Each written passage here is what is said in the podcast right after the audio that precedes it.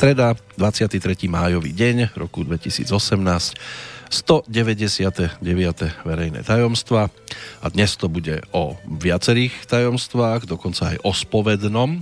Ale začnem citátom, ktorý sa objavil práve v knižke, ktorá sa už o pár dní objaví oficiálne na trhu pod názvom Spovedné tajomstvo, pretože jej autor si tam dovolil zaradiť celkom zaujímavý citát. A či s tým niekto bude súhlasiť alebo nie, tak už sa to dlhé roky traduje. Vraj treba byť väčšine opitý. A v tom je všetko. To je jediná otázka, aby človek necítil strašlivé bremeno času, pod ktorým sa prehýbajú vaše plecia a ktorý vás tlačí k zemi, treba sa neprestajne obíjať. Otázka znie, čím vínom, poéziou alebo cnosťou, ako chcete. Ale opíjajte sa. Toto napísal veľký francúzsky básnik, ale ja to meno pre istotu nechám vysloviť práve človeka, ktorý už v tejto chvíli po niekoľký krát sedí so mnou v Bansko-Bystrickom štúdiu. Áno, vitaj Petero, alo. A pozdravujem všetkých poslucháčov, ktorí existujú ešte momentálne na tomto rádiu a budú existovať ďalej. Tak snáď vydržia s nami a nedajú sa odradiť. Prečo práve tento pán a prečo práve tento citát? Pretože doba tlačí na človeka najmä dezinformácie všelijaké a taká, taký nával všelijakých tlakov mocenských, politických, všelijakých. No a tak je lepšie byť v takej, takejto dobe trochu pripitý, ale ja som k tomu pridal, že k tomu vínu, poéziu a cnosti ešte som pridal smiech a srandu. Hadám sa, pán Bodler neurazil a prijal to, lebo ja si myslím, že smiech je niekedy oveľa lepší ako dobrá piatika. A ty sa s tým humorom teda pohybuješ po svete už pekne dlho, z dnešného pohľadu, pretože čo skoro budeš jubilovať. No áno, hrozí mi to 4. júla presne. Uh-huh. Okrem mňa vymysleli nejaké Spojené štáty.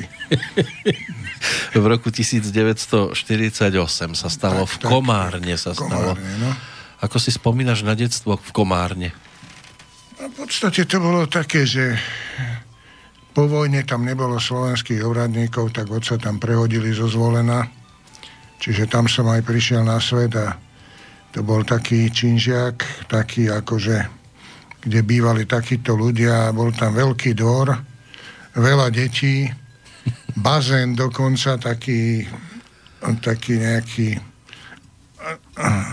skoro okrúhly a to boli takí ľudia zvláštni, lebo ešte na konci toho dvora boli chlievy a chovali aj sliepky, záhrady, všetko proste, ak prišli niektorí z tých dedín, ano. tak sa tam zabývali. Ja, ja som vyrastal aj v meste, aj na dedine. Tak. A plný, plný dvor, keď je deti, tak je vždycky dobré aj sranda. No. Tak si poznal to, čo dnešným deťom až tak veľmi do života nevstupuje, aj tú ja, jedinú... tie deti, ktoré si myslia, že vajcia vyrábajú slov nafte. Napríklad to, ty si videl živú sliepku hneď no, v detstve. Aj zajaca dokonca. No aj zabíjačky tam boli. No, v práčovni normálne bola zabíjačka. oh, ale to komárno... My sme síce prasa nemali. Ano. Stačil som mojim rodičom ja. ale to komárno aj navštevuješ ešte dnes? Zhoda okolností, teraz som tam bol aj s manželkou, sme boli rodičom ako na hrobe uh-huh. pozrieť. Takže už len toto je taká príležitosť. Stretol som sa so sesternicou a tak nejak. Rodina tam ešte zostala. No a za chvíľu tam bude maturitné stretnutie, na ktorom bohužiaľ nebudem, lebo je to 2. júna uh-huh. a 2. júna presne sú urbanské slávnosti na Psiaroch, kde Nemôžeš chýbať. Kde ako člen Cisárskej akadémie chýbať nemôžem. Hmm. Či prorektor pre blbosť Cisárskej akadémie. Máme tam aj nejakú funkciu, lebo podľa všetkého tú knižku tak čiastočne odpálime tam. Tú knižku Spovebné tajomstvo, to je taká najčerstvejšia záležitosť, ktorej si ty autorom, ale ešte skôr ako sa k nej dostaneme a určite o nej bude reč, tak sa vrátim aj k tým študentským časom podľa všetkého stredná všeobecná vzdelávacia škola, to bol asi predchodca dnešného gymnázia, že? Áno. Takže to bola taká klasika e, v tých 60 e, rokoch, keď človek išiel na školu. No a potom stavebná fakulta. No tak ja som robil atletiku som pohadzoval kladivo. Máš aj nejaký rekord no, osobný? No, ale tak osobný, áno, nejakých 40, do 47. Aj to je dosť. To išlo aj 50, ale... Na vrcholné podujatia to nestačilo. No, a tak vymenili ma zo Slavie Bratislava za takého dobrého bežca, mňa ako zlého kladivára, dozvolená za, za Suchána. Tak najväčšie zážitky som mal s, s Volenskou atletikou, lebo to bola taká národná liga, sme chodili od jedných pretekov druhými, veselo bolo, ani tým pivám a, a džakamáram sme sa nevyhli. A bola to proste sranda, to bol šport pre radosť. No. To znamená, že nejak extra tú školu si neriešil? Školu som veľmi neriešil a ešte tam bolo to, že ja som nemal váhu na to kladivo, tak som si myslel, že keď priberem, tak eh, nejak budem lepší. No, tak začal som pojedať an- anabolika. Áno, bol už vtedy doping no, teda? Boli, boli. Super anabolín bol, dianobol bol. Ja som tak za nejakých 12 kg som šiel hore za nejakých 6 týždňov. Fúha. No ale nepružili mi nohy, tak som sa blbo cítil a hovorí mi kamarát doktor, nebohý kamarát, čo ter- donedávna chodil na našu spoločnú akciu, čo máme, to sympózium, uh-huh. tak povedal mi jedno, že ty svetový rekord nehodíš, tak sa na to vyser. A tak som tak to urobil a miesto anabolika som začal pojebať, poje, pojedať piva a, no? nejak, a nejaké iné záležitosti také a tak. Len potom sa zistilo, že tá škola bola spojená s trochu s tým športom, No a prihlas, prišiel kamarát za mnou, operný spevák Raste Uhlár, terajší už možno aj na penzii. Uh-huh.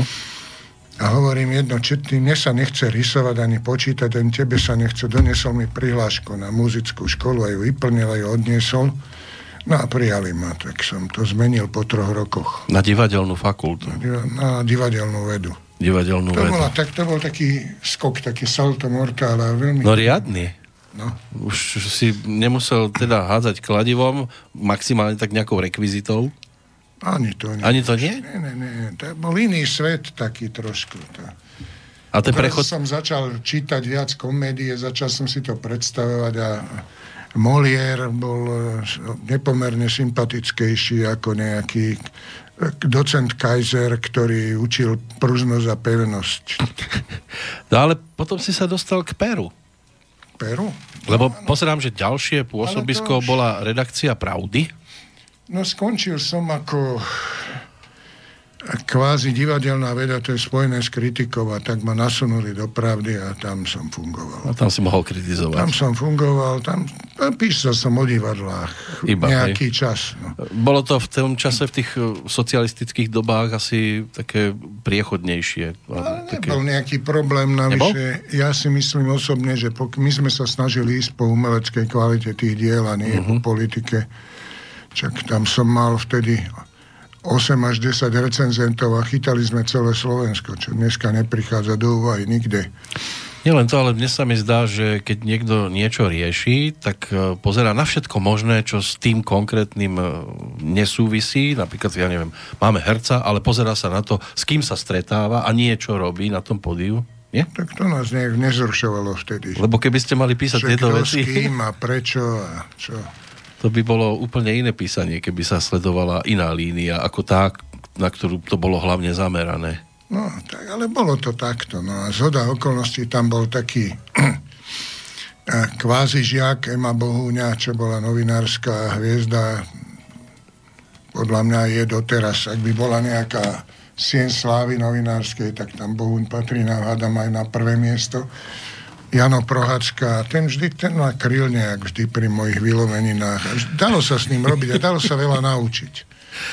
No, ale pri tom si aj stretával celkom zaujímavé postavičky, lebo ono sa to neskôr objavilo aj v knižkách e, typu Nezostalo po nich ticho.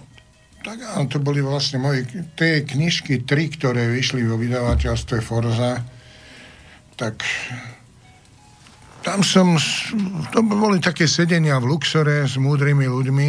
Uh-huh. Tam bol dramaturg Laco Buch, špecialista na severské a germánske literatúry. Potom Miloš Pietor, mimoriadne múdry človek, tam Gustovala chodil si posedieť a takáto partia Jano Smrek sa objavila. Človek odrazu došiel do iného sveta. A tí ľudia vyprávali o prítomnosti aj o minulosti. A stalo to za to, to bola druhá vysoká škola. No pozerám, práve ja mám trojku k dispozícii z tých kníh a tvoje meno pod e, príbehmi o takých legendách ako Stibor Filčík, Slavo Záhradník, Ivan Rajniak, Albin Brunovský, e, Katarína Kolníková, Anton Hlinka, William Polóni, v podstate čo meno to pojem? No, dokonca Vilo Polóni bol aj na mojej svadbe kde robil Julo Satinský svetka. asi ste tak ľahko nemohli skončiť takú no, svadbu? Tak nie, dobre, to bola veľká sranda. Čo, čo, to, je, to, tak má byť. Má to byť je ten zväzok, ktorý trvá tých 40 rokov. Áno, áno, áno. Takže dali pekný základ aj oni tomu. No, veď áno. A ešte, ešte mi hovoril Ďuro Kukura vtedy, že neber si Jula, lebo každé manželstvo, ktoré on dosvedčil, sa rozpadlo. A, že Ďuro sa mýlil. No, niekedy sa proste zadarí. A tebe sa zadarilo po tejto stránke, ale darilo sa ti aj písať pesničky. A už pri predchádzajúcich návštevách si mi niečo ponosil, tak by sme si aj po tejto stránke mohli niečo vypočuť z toho tvojho autorského pera. Tak čo by si navrhoval na takú prvú prestávočku? A čak začneme s tými Lojzovcami. Lojzovcami? Tak Medvedia revolúcia a skupina Lojzo, text Peter Valo.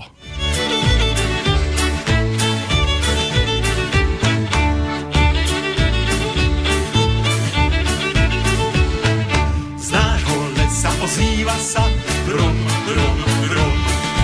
Medveď nám kradne ruksaky a popíja náš rum a pritom si pospevuje rum, rum, rum. A keďže to kum vychlastá, zahreší, dávaj rum. Medvede sa v našej hore premnožili, vybrali sa spolu z nášho lesa von. Na diálnici štyri auta zastavili, dneska ráno začínajú na nás nášho mesta ozýva sa brum, brum, brum. Medvede riadia dopravu a popíjajú rum. Kontajnery už nestačí, brum, brum, brum. Tak vykrádajú okoly a krišia, dávaj rum. Medvede sa v našej hore premnožili, vybrali sa spolu z nášho lesa von. Na diálnici štyri auta zastavili,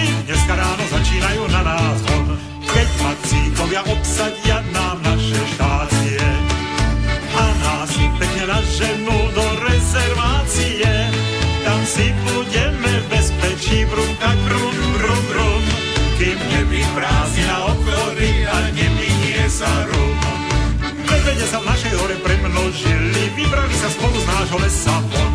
Na diálnici štyri auta zastavili, dneska ráno začínajú na nás von. Náš zákon vždy ich ochrání, brum, brum, brum. Podporujeme medvedí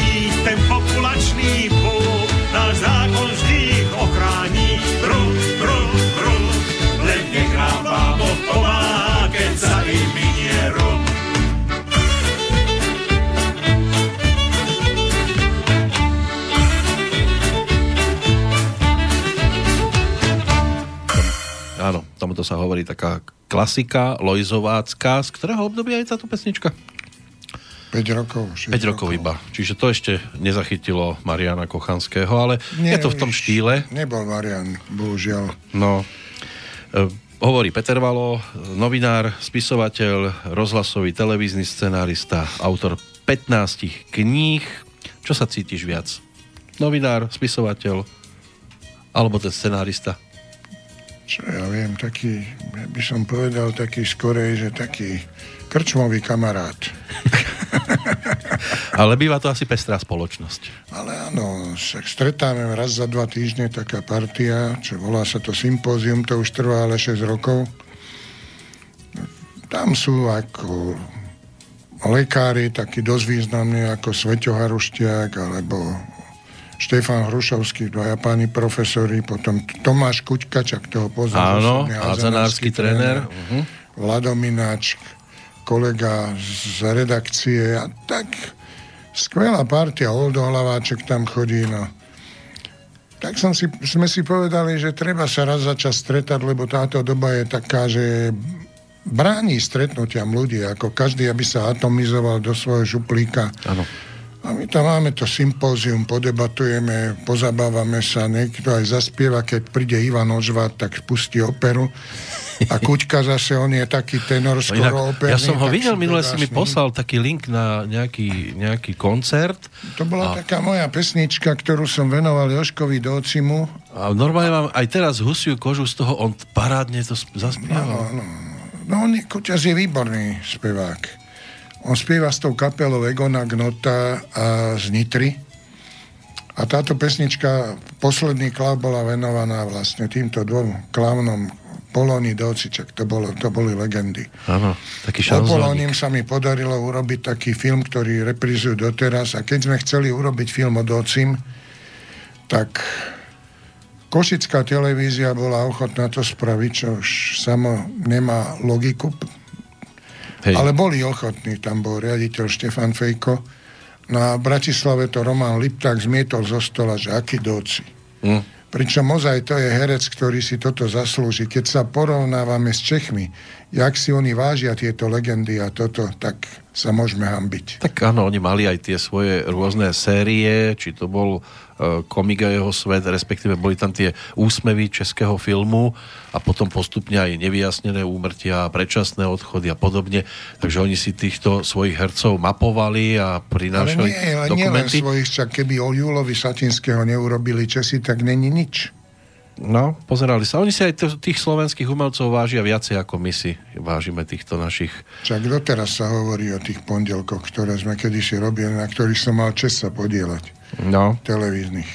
Akurát som to tuším aj dnes e, spomínal, lebo v rámci toho dnešného dátumu, keď sa ešte prejdem tými narodeninovými oslávencami, tak medzi nich patril aj Daniel Michaeli, ktorý sa tiež údajne okolo tých pondelkov pohyboval, tento herec legendárny, známy hlavne ako Louis Pasteur, svojho času ho stvárnil pred e, tými... On vlastne nebol herec, on bol dramaturg. Viac menej dramaturg, on toho málo nahral, ale zase po rokoch sa tiež na to dá v A keď pozerať. súdili Olda Hlaváčka, lebo Oldo Hlaváček sedel v Bystrici rok Mm. za Chruščova.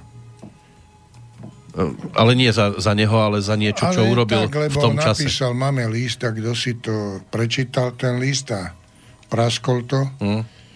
tak otvorili súdruhovia zo štátnej bezpečnosti, otvorili schránku, vybrali list a na listové tajomstvo, nelistové tajomstvo, pani sudkynia Tratnerová ho veselo poslala študenta a na za rok vyhodili ho zo školy a tak.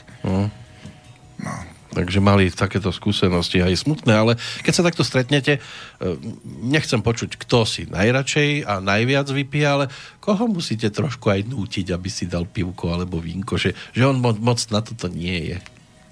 Z tých ľudí na stretnutiach s vami.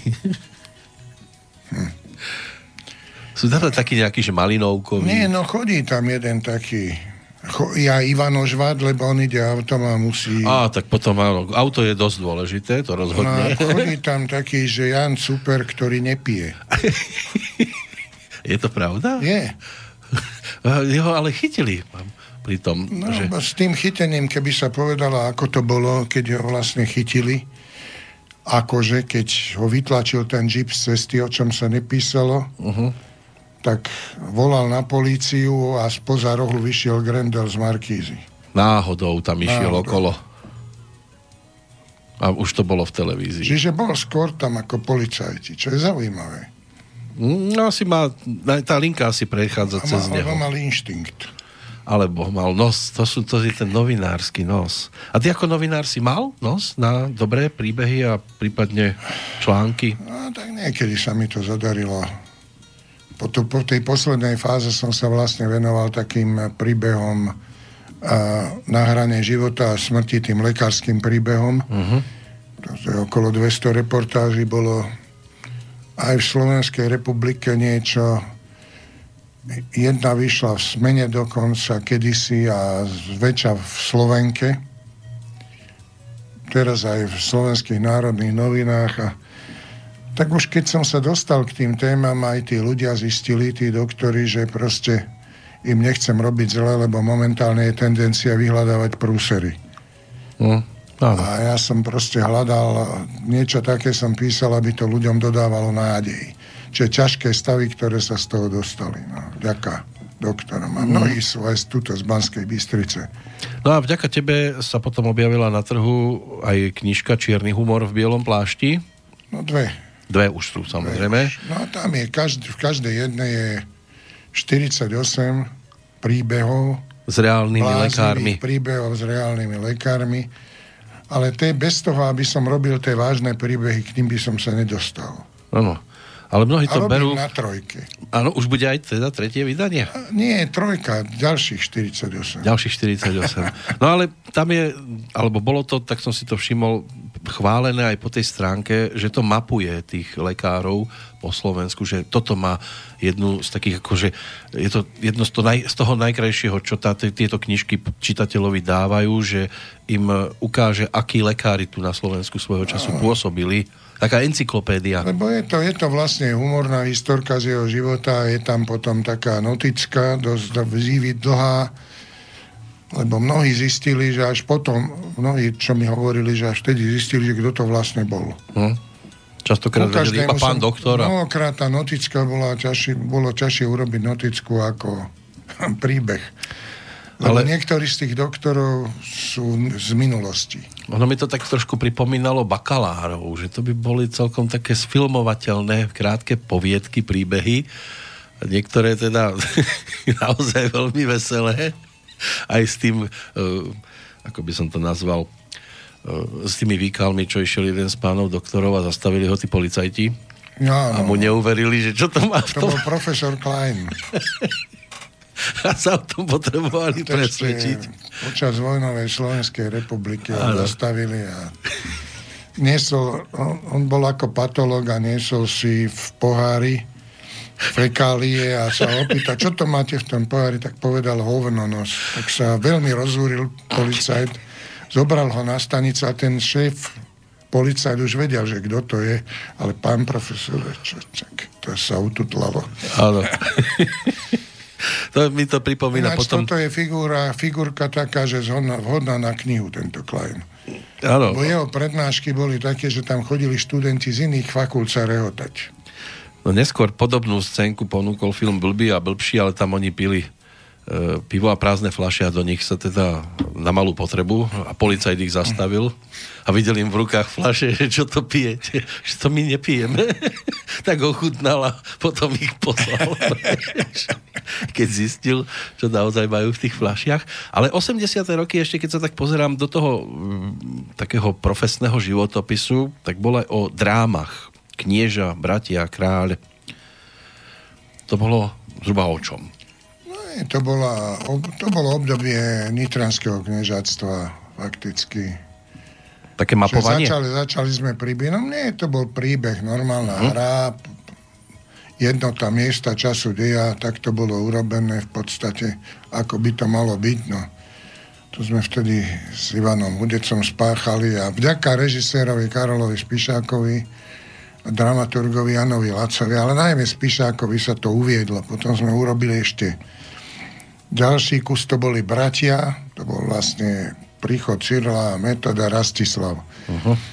Myslím, že tá prvá bola vydarenejšia. Tá tretia král, čo mal byť Svetopluk, to sa už nehralo. Uh-huh. To bolo aj tak už na sklonku tých socialistických mm, čias? Ne, myslím si. Tam proste... Nerozhodlo to o tom. Vtedy už asi Karol nemal také slovo a tak v divadle neviem. Nebola tak, vôľa to bolo. na toto.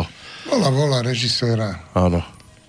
No ale tie psiare už boli premietnuté aj do príbehu Juj, keby tak psiare mestom boli. No tak áno. To bola próza z 86. To bola taká bláznivá knižka riadne a to vlastne ja ako som skončil s divadelnou kritikou a začal som sa zaoberať trochu hrami, tak som začal písať fejtóny. A z tej fejtóny, z toho pohľadu takého trošku streleného vlastne vznikla knižka. A tam sa vlastne ukotil tento môj štýl, ktorý asi sa do toho premietla moja povaha. No. Možno o tom hovoriť aj v súvislosti asi s e, ďalšou prózou, e, ktorá má taký dosť dlhý názov Orgie bez Tiberia alebo z geniálnych omylov profesora Hamštata. To to bola taká paródia na science fiction. Na skonku 80 rokov. No. Ale asi to práve v tom už burlivom čase nedostalo, nedočkalo sa to takej odozvy, ako by si si aj želal. Lebo už vtedy boli trošku, ľudia už na, sa začali otáčať iným smerom. No, ale to malo celkom dobrý ohlas. Predsa no, sa to... Doteraz. No, dosť ma to prekvapuje, lebo ja nejak tú knihu berem ako takú nejakú povinnú jazdu, taký pokus, že ako si dá urobiť sranda cez sci-fi. Tak nevidím v tom nejaký problém, že by to neprešlo. No ne, nebol to taký rachod, ako po tom, čo urobila, to, urobil to, zabíjal som štát. To sú už 90. roky, k tomu sa dostaneme, ale zase si dáme pesničku, lebo máš ich dosť na svojom konte. S týmto si kedy začal? S textovaním? A to ešte na muzickej škole sme mali takú kapelu Alabama, ktorá dokonca vyhrala Portu. Ale asi zrejme ten názov nebol škodlivý, Alabama. Však vieme, že... to nevadilo. Nevadilo to našťastie, lebo vieme, že Toronto to boli neskorší brontosauri, tí sa museli premenovať a Rangers sa museli premenovať, Greenhorni sa museli premenovať. A, a vtedy vyhrali sme, tuším, dostali sme nejakých 3000 korún, za čo sa kúpila gitara taká dobrá, ktorú jeden z členov kapely ktorého sme volali slon, rozbil komu si na hlave, takže tak skončila Alabama. no niektoré príbehy sa žiaľ končia aj takýmto spôsobom. Pesnička, ktorú by sme zase povytiahli z týchto, ktoré tu mám pred Ktorú stiež? Má to byť na mne? No. No tak tú Vinsku si dáme. Môžeme. To je zase návrat k Joškovi Cilerovi. Hm? Že? No, to je Jožo Ciler zase a Vinco Šikula. Lebo raz som stretol Vinca Šikulu takto a že kam ideš Vinco? No predsa za Vinsku a čo to je? No vinná cesta. A ešte sa vtedy tomu vinná cesta nehovorilo, tak sme sa vybrali smerom na modru a tak. Niekto vás začul a už tomu začal hovoriť vinná možno, cesta. Možno ani nezačul, možno tak paralelne zistil, že by sa to dalo. no a takto to vyzerá, keď sa uh, do toho pustia muzikanti. Vinská je zvotá, objatia hodná, si odhodná, východná, Vinská je cesta, naša nevesta, je najkrajšia zo všetkých dám. Vinská je láska, ale aj maska,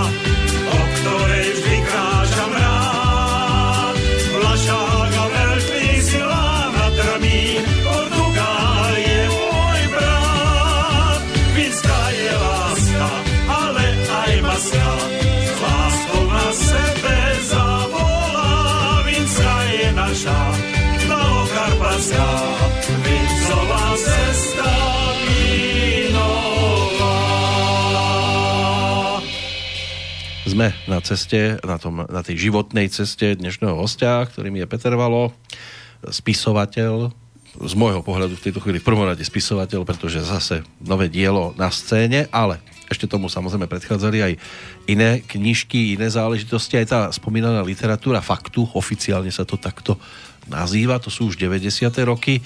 Bolo iné písať v 90. rokoch ako v 80. keď zrazu už sa akože mohlo o všetkom.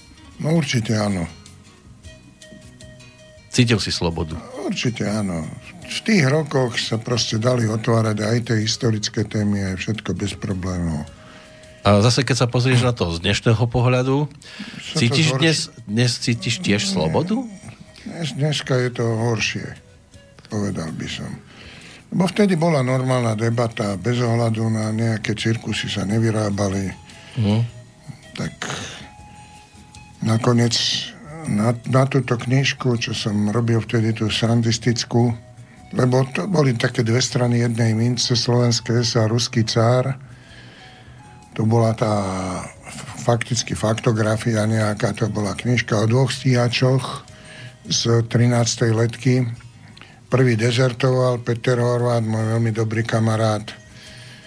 A prvý dezerter vlastne začiatkom vojny s sovietským zväzom. Chytili ho a ho na trest smrti, prokurátor, či vyšetrovateľ vtedy.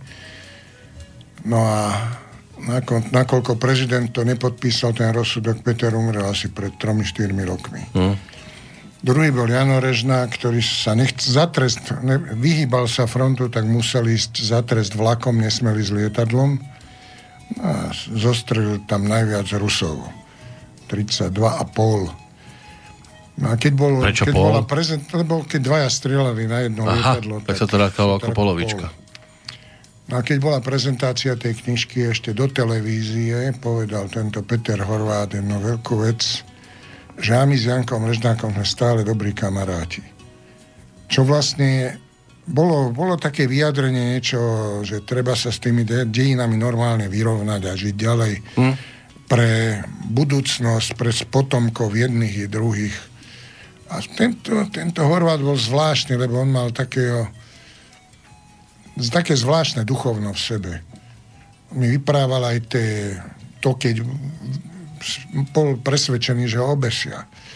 Nerátalo sa s tou milosťou, lebo nemecký vyslanec tlačil. Každý tlačil na aby sa tá poprava vykonala. To bol predsa dezerter, tí hlušili všade. Hmm. No a nepodpísal to ten Tiso. No povedať niečo pekné na túto e, stranu dnes, tak je to zase človek e, si vyslúži určité nálepky ale je, je to smutné, že z dnešného pohľadu nemôžem povedať aj na toho najhoršieho podliaka nič pekné, hoci niečo aj pekné urobil. Musí sa o ňom hovoriť len v negatívnych e, súvislostiach. No to záleží od toho, kto hovorí. Tak jasné, Keď ale... človek hovorí fakty, tam není o čom. V tomto prípade to bolo tak. A ty si písal dosť často, nerátam teda tú veľkú Moravu, áno, ale zvyčajne to bolo o ľuďoch, ktorých si aj osobne stretával. No, v podstate knižka Zabíjal som štát vznikla z toho, že ja som poznal v podstate všetkých ešte žijúcich, ktorí žili z 13. letky. No a okrem faktov, ktoré mi povedali, mi povedali aj srandy, ktoré sa udiali. No, tak tie srandy som si nechal na túto knihu. A ináč tá sa rodila dosť dlho. Tieto dve knižky asi tak 12 rokov vyšli, kým vyšli. Kým som to tak pozliepal pozliepal a človek si môže klásť otázku, z čoho potom taký spisovateľ žije, keď 12 rokov zliepa knižku? No pozri sa, tak očenáša som urobil za rok.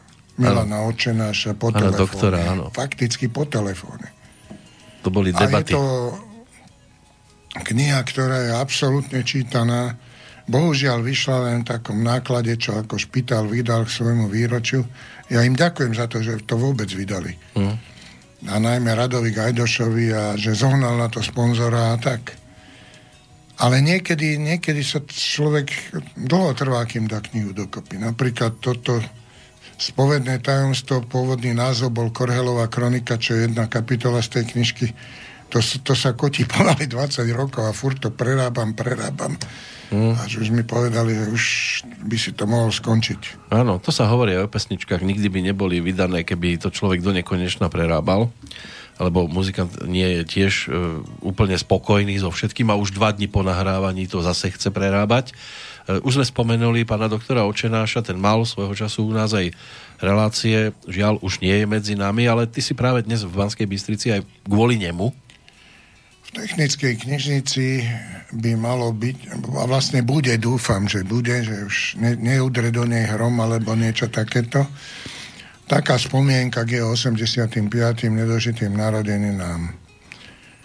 No, s Milanom som sa zoznámil tak srandovne, lebo bol, vyšla knižka Čierny humor v bielom plášti, ktorú zasponzoroval Mišo Bucek, čo bol riaditeľ túto špitáli jeden čas.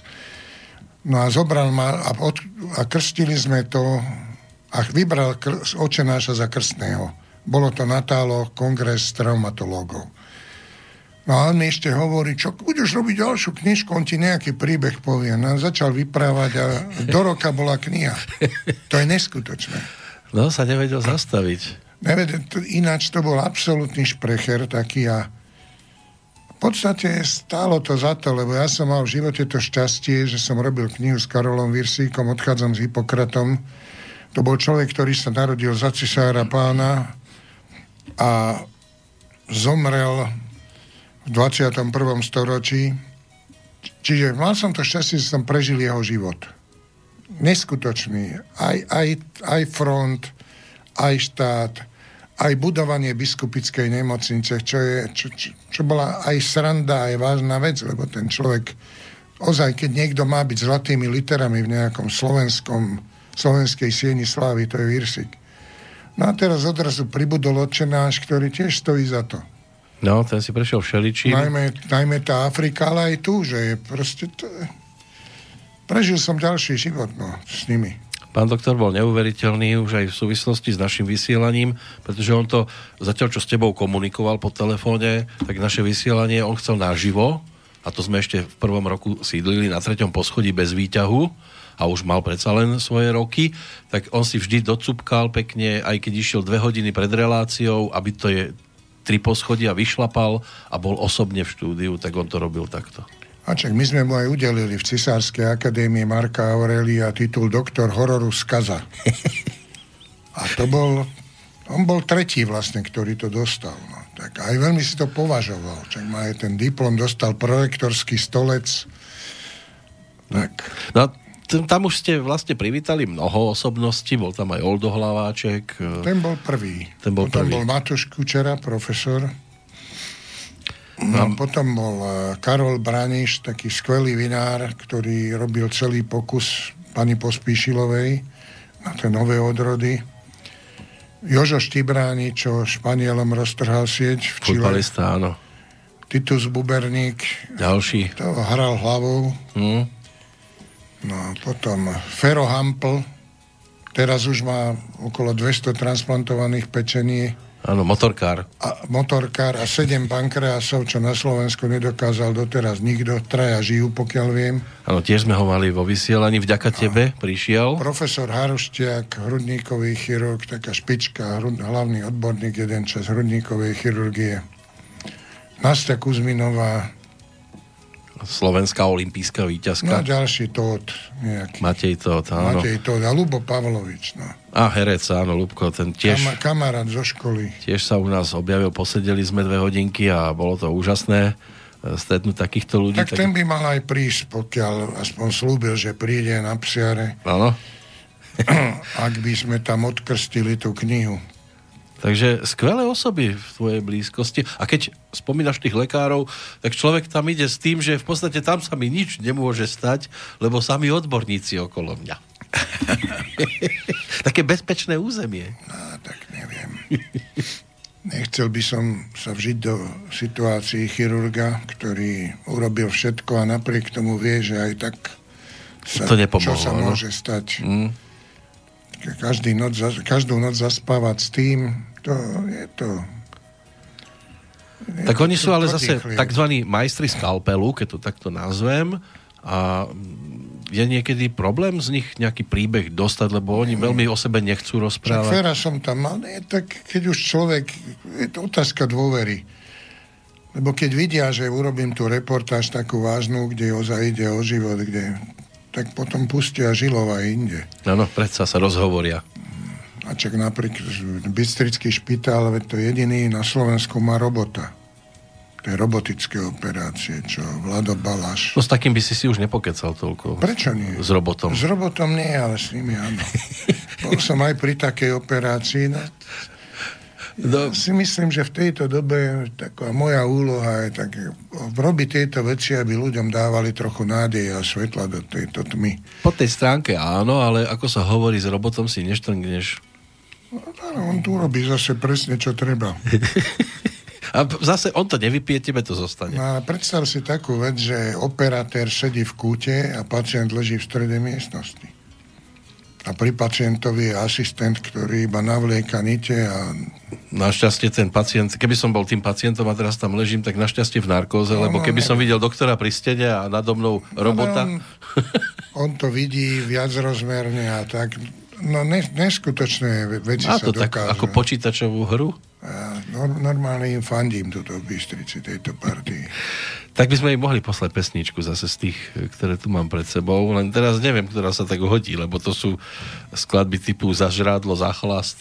To asi nie. No, ale uh, vytiekol človek ako víno. A Čo môže, môže byť. Môže byť táto, áno?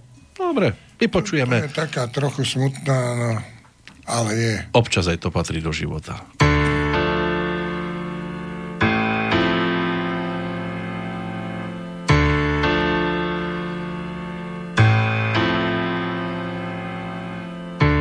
Už spočinuli v nekonečne.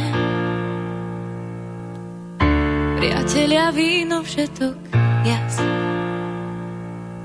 A kto si šepol, pani slečne? Prepáčte, drahá, že vraj chce len vás.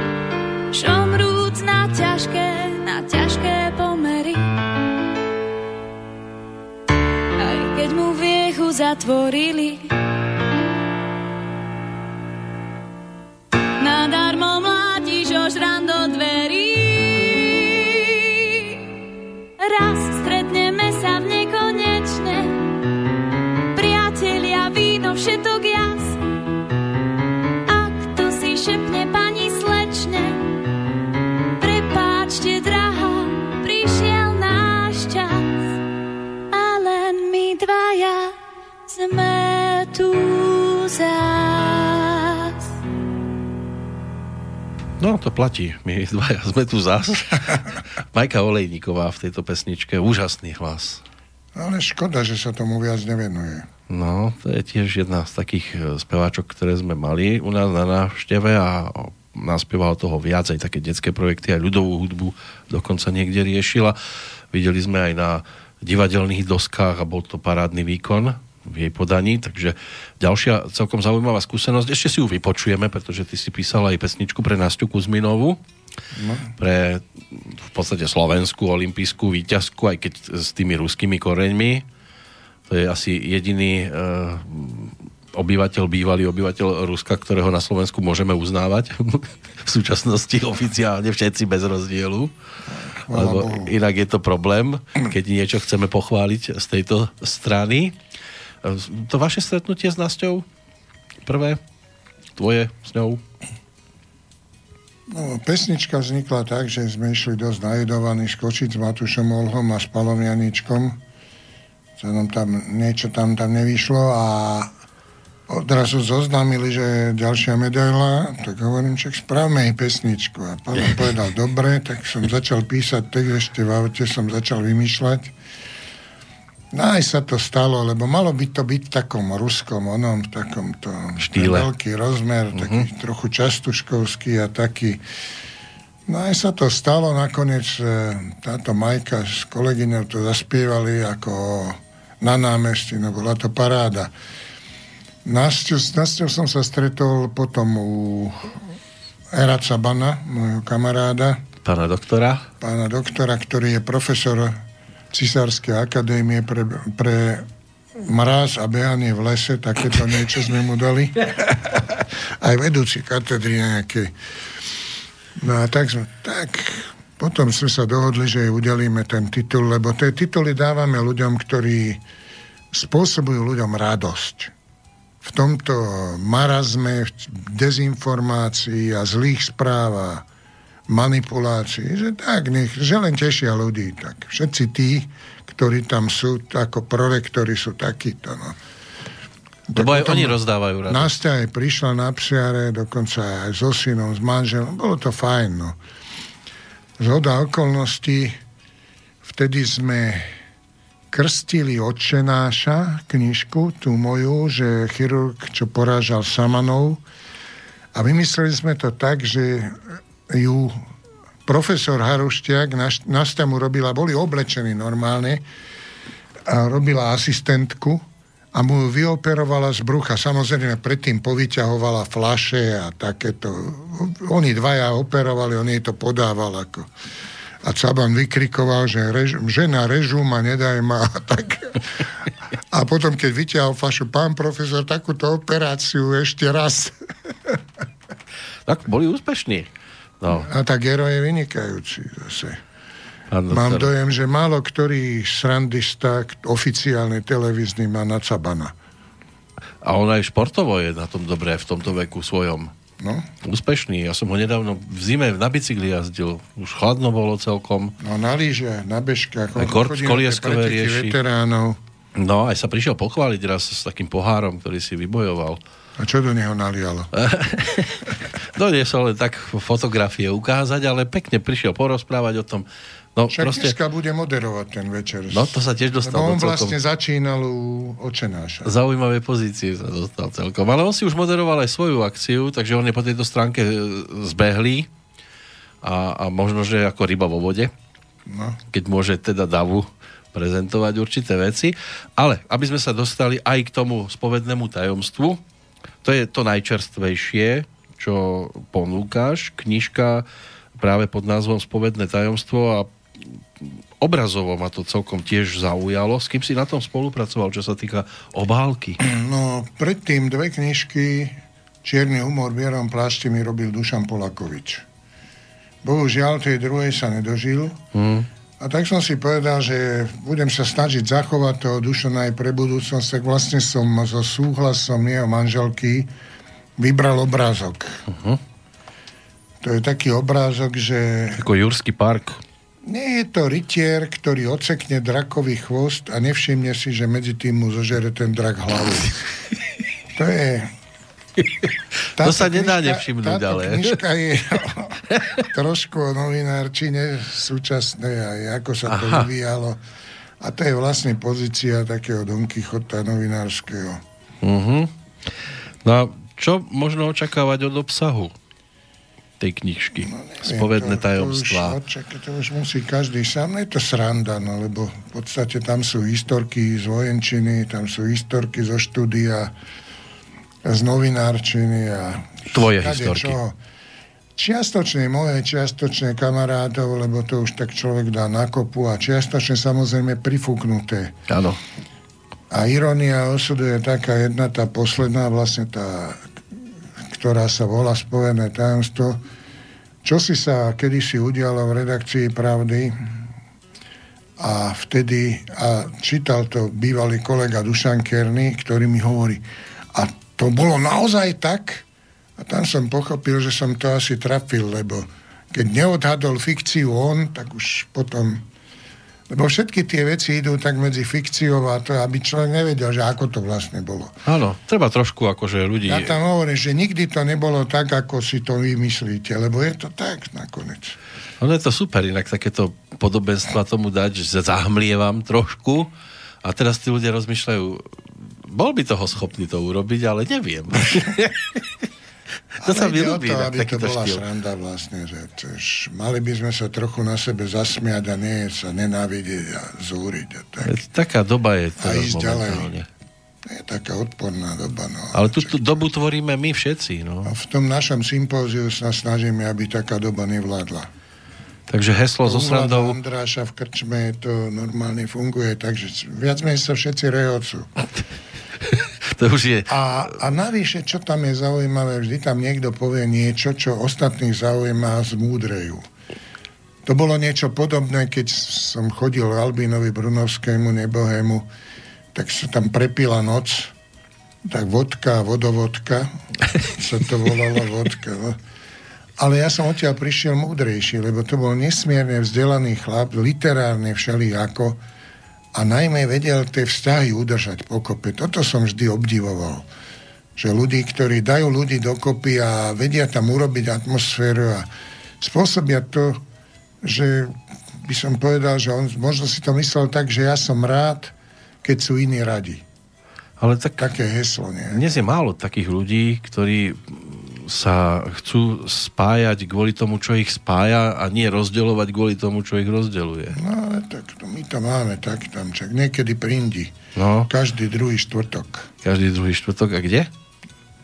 U, u Zlatého jelenia na, na obchodnej. V Bratislave. No, Každý druhý štvrtok. No, taký klub je tam a tam sa zídeme. prísť do Bratislavy aspoň raz za rok. Nie to každý druhý štvrtok je sviatok, povaličky, ale so srandou na väčšie veky a nikdy inak to by bolo určite ľahšie dodržateľné ako so sovietským zväzom. Z okolností to som ukradol môjmu kamarátovi Palovi Aníkovi, ktorý k mojej 50 dal, že s humorom na titulok, čo písal o mne s humorom na, väč, na väčšie veky a nikdy inak. No a knižka, to predpokladám, že bude mať aj nejaké oficiálne uvedenie. No, predpokladám aj vyzerá to tak, že by to malo byť 2. júla v Bratislave v tej hradnej gale, v tom kry, pravom či západnom krídle Bratislavského hradu. Tam, tam som uviedol vlastne aj Čierny humor v Bielom plášti 2, keď boli krstní otcovia, uh-huh. profesor Štencel a skvelý plastický chirurg Laco Košťál. No a to bolo pri príležitosti výstavy, lebo môj kamarát Moza ma, tam, Moza ma tam zasunul. No a teraz zhoda okolností mi volal, že tam ide mať výstavu také geniálne dieťa a zhoda okolností je to syn Andreja Banhediho a to je detský lekár z Kráľovského chlmca, ktorý, no to tiež jeho príbeh je v dvojke v knižke. Uh-huh. Neskutočným spôsobom sa stará o cigánske deti. Napriek, on zháňa pre ne sunary a napriek tomu ich zháňa znovu, že tí rodičia tie sunary vymenia za cigarety a za a takto. No a zhoda okolností, tento, pá, a pán Boh doprial mu také decko, že ten chlapec, tuším, má 8 rokov, chodí do 5. triedy. A má, mal výstavu s, s úspechom v, v Prahe a teraz bude vystavovať v Bratislave asi. 8 ročne už chodí do 5. triedy. Tak. Šikovný. Pozerám práve na obsah tej knižky, zaujal ma ďalší názov, že nebezpečná ponuka doktora Fajčila. Čo si pod tým Tak one to ponuky boli vždycky nebezpečné. Doktor Fajčil je vymyslená postava, samozrejme. To je o doktorovi, ktorý rád fajčil. Nie, nie, on existuje, tak vymyslený, povedzme. Dobre, však treba si prečítať, treba si to zohnať. Kedy oficiálne bude, už na tom krste bude pri, akože možné sa k tej knižke dostať, alebo Asi áno. ešte... Dúfam, že, dúfam, že toho 30. to vyskladňa tým pádom tým psiara by sme to mohli odpáliť. No a čo potom? Čo Pracuješ na niečom už No tak robím, uvažujem o trojke tých, tých doktoroch? čierny humor v bielom plášti, uh-huh. čo mám 20 vecí je hotových úplne, čiže už len, už len 28, čo je dosť. Už len, no. No a potom mám takú vec, že alotria by sa to mohlo volať. To sú bláznivé historky iných ľudí. Zbieraš pomaličky. Áno, naposledy som nahovoril bývalého prezidenta Šustra. Ale prežil nejakú bláznivú príhodu. Stal sa prezidentom. Povedal, že dá, lebo poslal som mu veci, že aká, ako to asi bude vyzerať a bol spokojný, že áno. No, Tak to je pekné. Máme sa na čo tešiť. A tam budú akí, samozrejme ľudia z môjho okolia, ale také bláznivosti, lebo to sa stane každému niečo, čo... Ja si myslím, že tá humorná historka človeka polučtuje. A čo oslavy? Príde to júlové obdobie, chystáš niečo veľké, alebo tebe to nejak nič nehovorí? Ne, čo, ne, nemám nejak, ja nejak nerobím z toho vedovčak, lebo druhého uvedem knižku, štvrtého by som mal mať narodiny, no podľa všetkého štvrtok sa stretneme s partiou a týmto zhasne. To úplne postačí, áno? S rodinou to oslávime, lebo čak moja žena je vlastne vo všetkých mojich knižkách, dokonca aj v článkoch, ako také, také alter ego, že mi to pozrie a tak a mnoho vecí, mnoho vecí vychytá, bez nej by to nebolo také, takže tak. Ale ty si asi zrejme stále rád v tej spoločnosti, nepotrebuješ nejakú, nejaký útek na chvíľočku, na samotu. Nie. Bez tých druhých by to nešlo. Nie, tak aj sa stalo. Minule sme boli na mojej chatrči variť guláš, tam bol Ciro Králik, možno ho poznáš, tuto režíroval v televízii jeden čas aj Vladominač. A tak, že sa, tak je to sranda, no čo. No čo zaželať? pred pesničkou o Nasti Kuzminovej, aby ti chutilo, čo ti chutilo doteraz, aby ťa humor neopúšťal, naopak, aby to prichádzalo, stále tie impulzy zo všetkých svetových strán, aby ti to robilo dobre. Aby ti chutilo aj to, to čo si tuto nalievaš potichučky. Myslíš Urpíner? Napríklad. No nie, tak ja, to, ináč toto ti poviem, to je priateľné slovenské pivo. Áno, priateľné. Pria, veľmi priateľné, lebo ostatné zdá sa mi, že sa podobajú jedno na druhé, tieto veľkopivári. No tak na zdravie. A Až. na dlhé roky. Pekné, usmiate. Dlhé broky. Či roky? A zase niekedy sa budem tešiť u nás. Dovidenia, do počutia. Takže pozdravujem všetkých poslucháčov Slobodného vysielača a tak ďalej a prajem im veľa srandy do dnešného dňa.